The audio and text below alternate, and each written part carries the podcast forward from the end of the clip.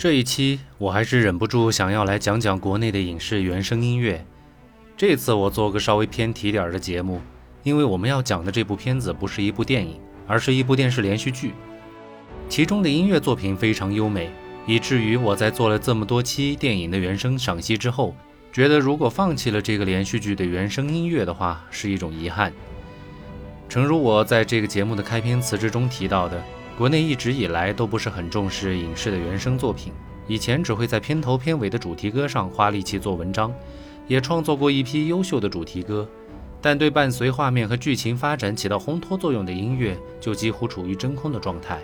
直到最近几年才有所好转。国内的影视圈开始越来越重视原声音乐的创作，涌现了一大批优秀的作品。在以后的节目当中，我也会穿插一些国内优秀的作品来做赏析，希望大家会喜欢。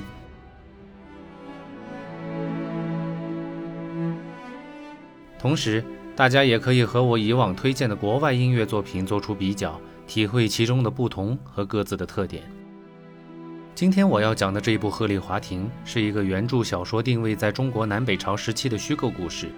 但电视剧却将整体的场景定位到了北宋的时代。无论是服饰、布景都特别符合北宋的意境。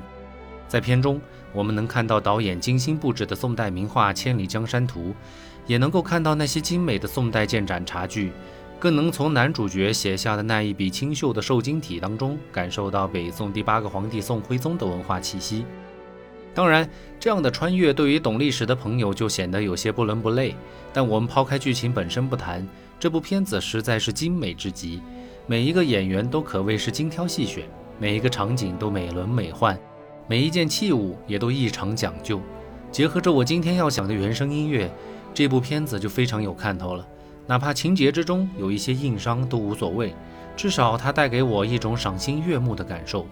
看过此片，我不禁感叹，如果中国传统的这些礼仪都能够保留至今的话，也许我们也是可以有中国自己的贵族的。其实贵族阶级的存在并不见得是一件坏事儿，他们代表的是一个国家的精英阶层，往往是各行各业的中坚力量，有着承上启下的作用。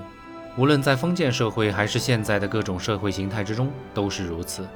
所以有阶级并不可怕，可怕的是阶级的对立。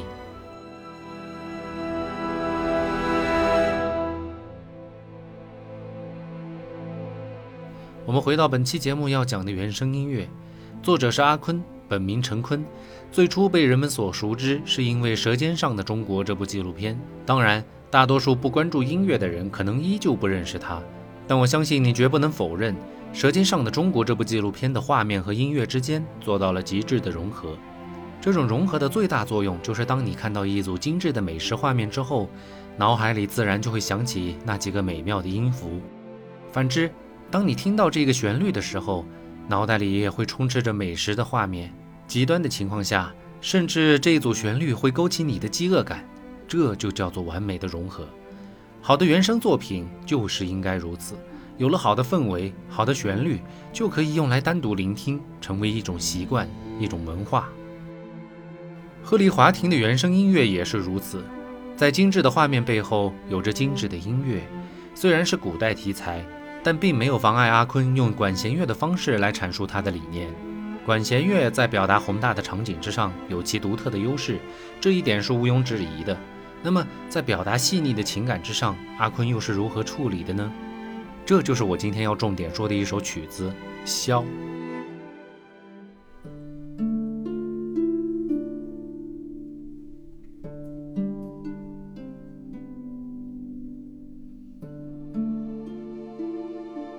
这首曲子的主角很明显只有两个乐器，箫和竖琴，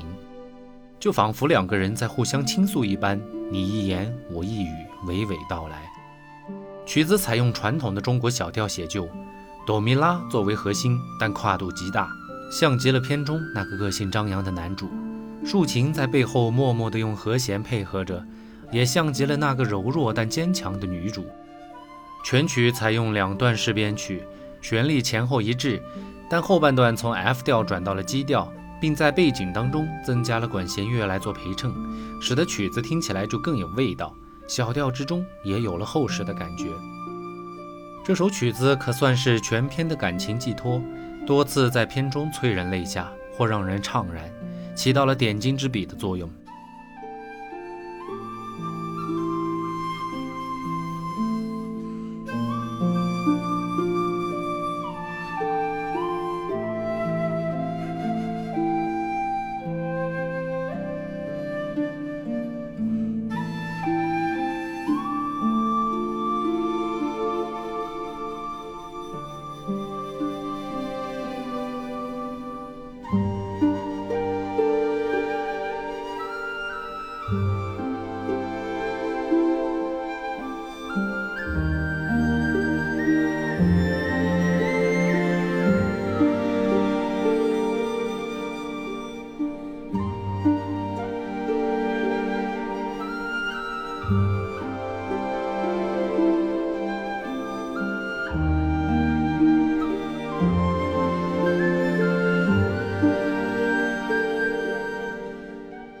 听罢全曲，我突然想起了片中男主的一句台词：“可得解脱处，唯神佛前与山水间。”但很明显，这只是说出口的那一半，而没有说出口的，其实就是这首曲子想要表达的：可得解脱处，还有你的身边。